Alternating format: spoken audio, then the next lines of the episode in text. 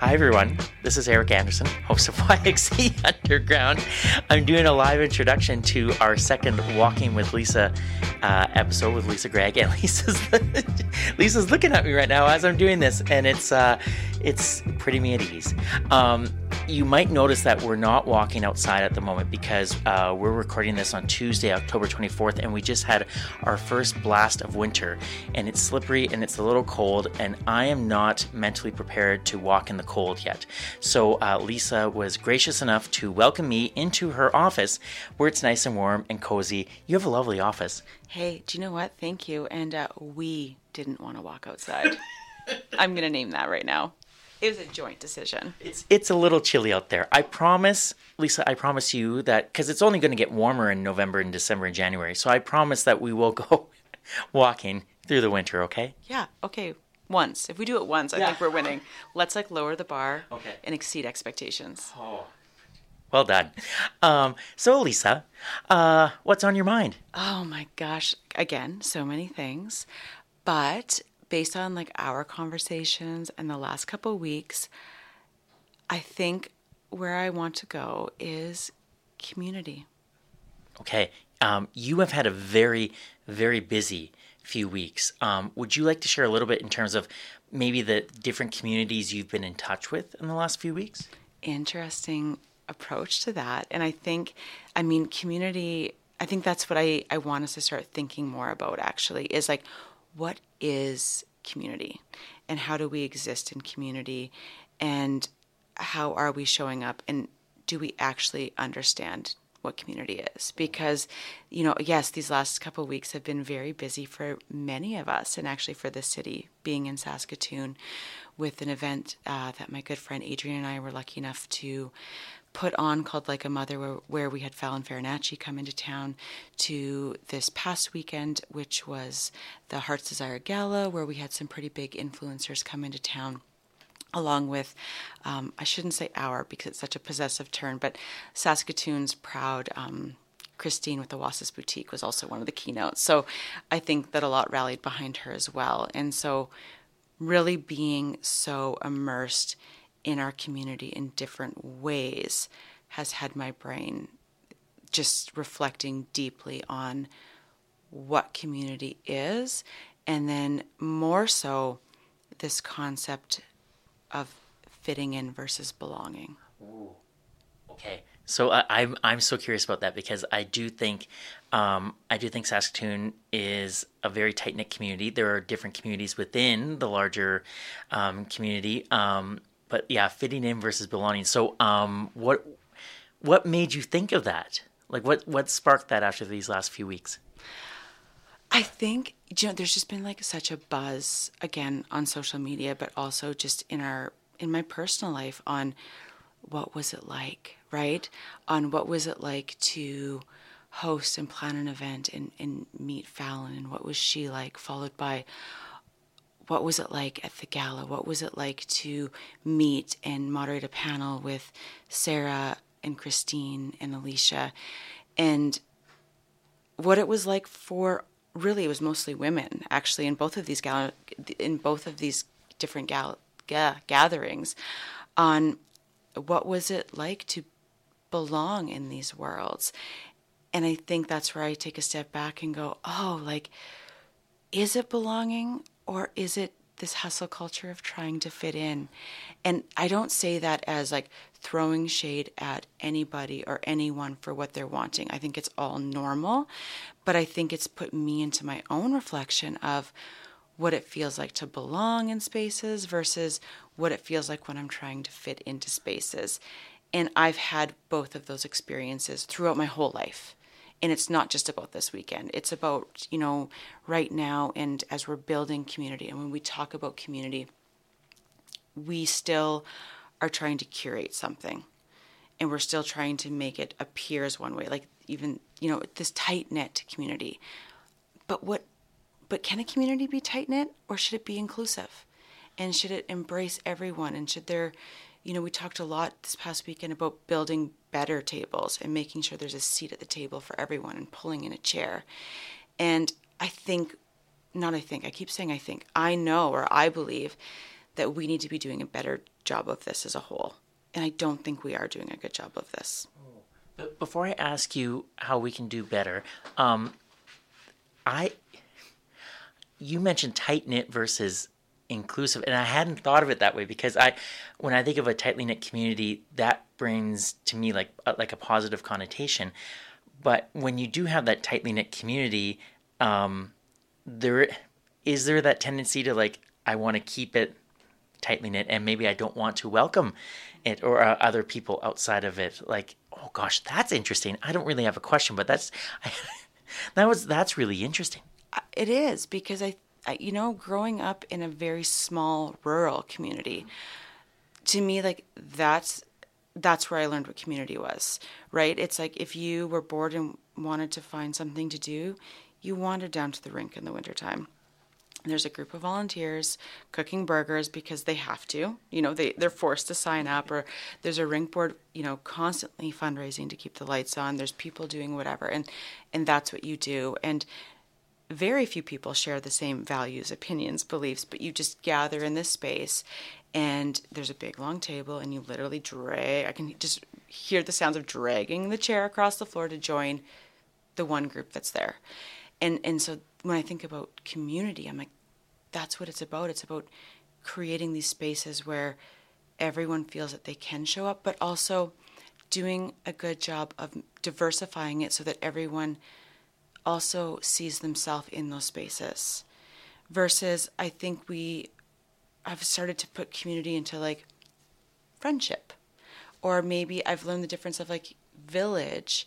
You know, as we use these terms like you know it takes a village or our villages you're right but those are kind of handpicked and i am privileged enough to have this beautiful village of people who gather support rally can be that echo chamber when we need it right but broadening our communities to be no we need to do more to make sure the voices and the faces that we aren't hearing from are there and more importantly asking the questions as to why aren't they there and who's missing. And I think we get so centered on who is there and, and really engulfing ourselves in that that we're not asking the questions as to who isn't there and who is missing. So how do we how do we fix that? Like how do you is it just a matter that's a big question, but like is it a matter of just like asking those questions and then doing the work so that our communities are more inclusive here in Saskatoon? Right. Ooh, really big question. I think we're all very guilty of centering ourselves in everything. I think when we are attending or contributing or a part of something, obviously it's instinctual to center ourselves as to how does this serve me? Where do I fit in? How do I belong? And we're constantly seeking that sense of belonging. We want to feel comfortable. We want to know that, okay, this is what's required of me to be here. I've done the things. Okay, this is okay. And I think it's really hard for us to say, hey, so and so, I'm going to this. Do you want to come? Or I know, especially working in like in, in the field of like, women in leadership, we're fighting so hard to get to the top that intentionally or unintentionally we're pushing others down just so we can get up to the top as opposed to holding the door open so others can run through.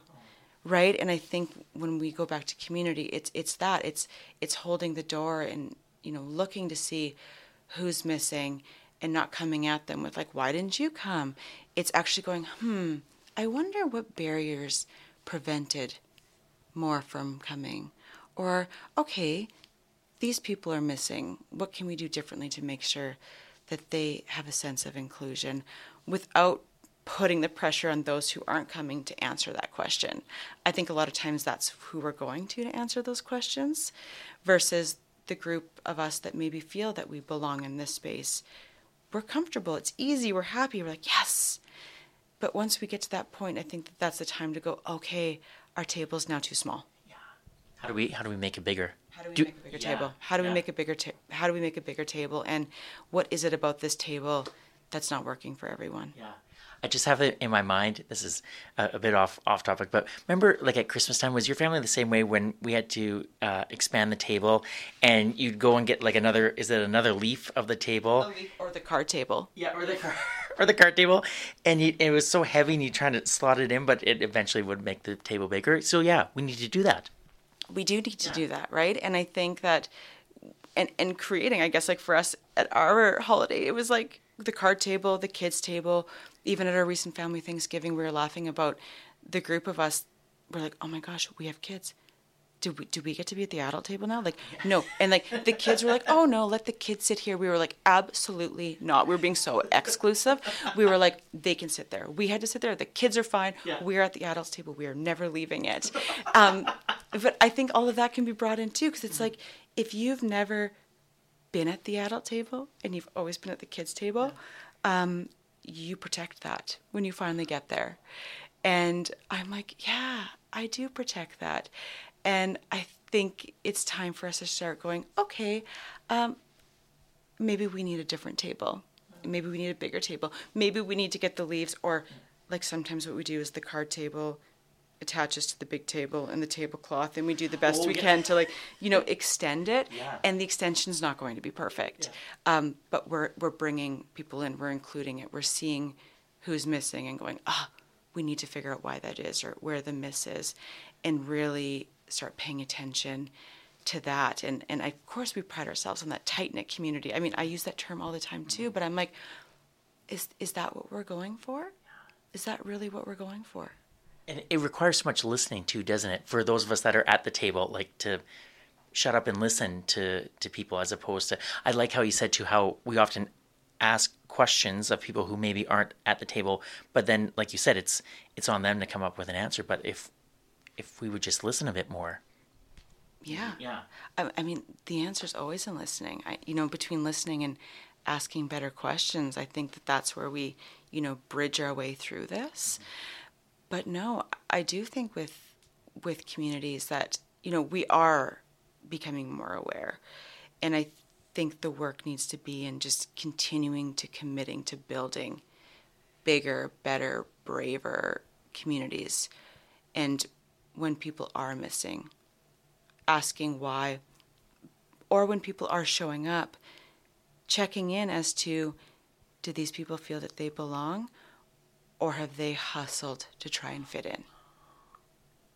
And there's such a there's such a difference. I, I just feel like um, that sense of belonging. It is a different feeling as opposed to um, trying to fit in. Um, I think of I think of my journalism days and trying to fit in to different maybe different shows or different I remember going to Toronto to try and fit into the the sports journalism kind of scene and and like at no point did I ever feel like I belonged there it was more trying to fit in and gosh that's exhausting it's so exhausting yeah. right putting on that mat like masking in any way in our lives is so exhausting and so yeah when you show up to a space that you don't feel that you belong in i mean obviously we talked about this last time. Like the first step is always checking within, mm-hmm. and you know, is this about me? Is this the story that I've told myself? Am I creating this narrative? Of you know, of course, but there's also that why why am I desperately trying to fit into spaces that maybe I don't belong?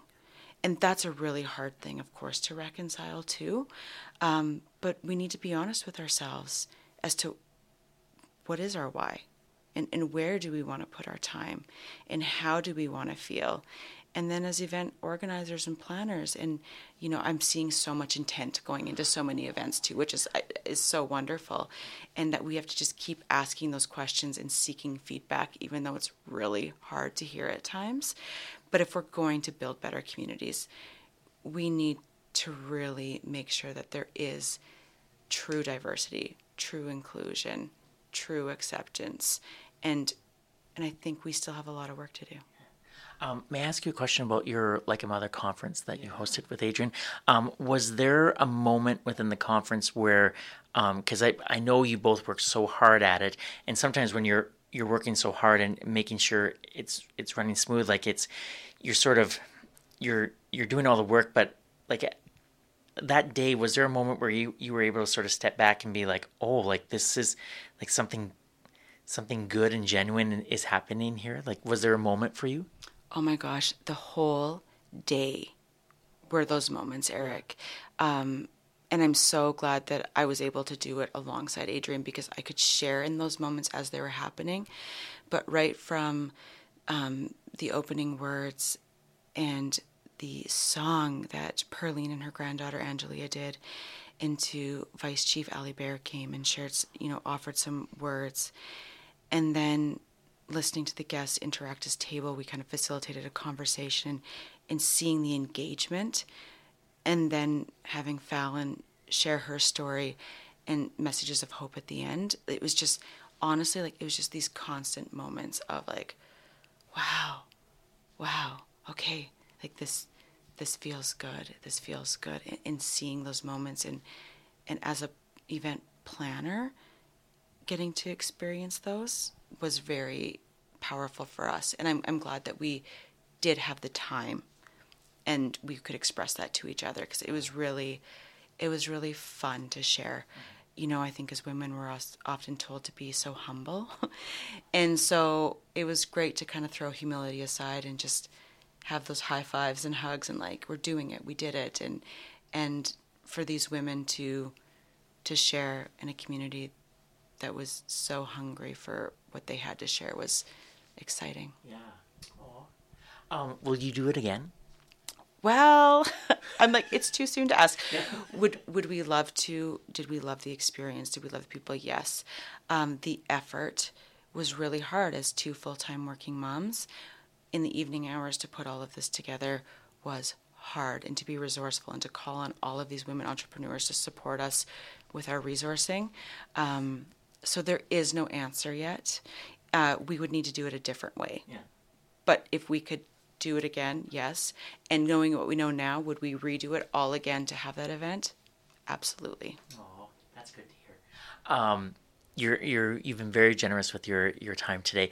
Um, I am curious though if there is someone listening out there that wants to um, extend their table uh, a little bit, but maybe they don't know how to go about doing that. Um, any uh, pearls of wisdom? Maybe like a even if it's like a simple first step that they can do. I think the first step is take a pause and look around and see who's missing and ask yourself, you know, maybe what barriers what barriers maybe you've created to make that happen. Um, you'll never be able to answer why unless you ask, you know, the individuals who aren't there. But another easy way too is invite those to bring someone with them. I think we can extend our table sometimes by saying, "Hey, you've got a seat here is there someone that you want to bring along?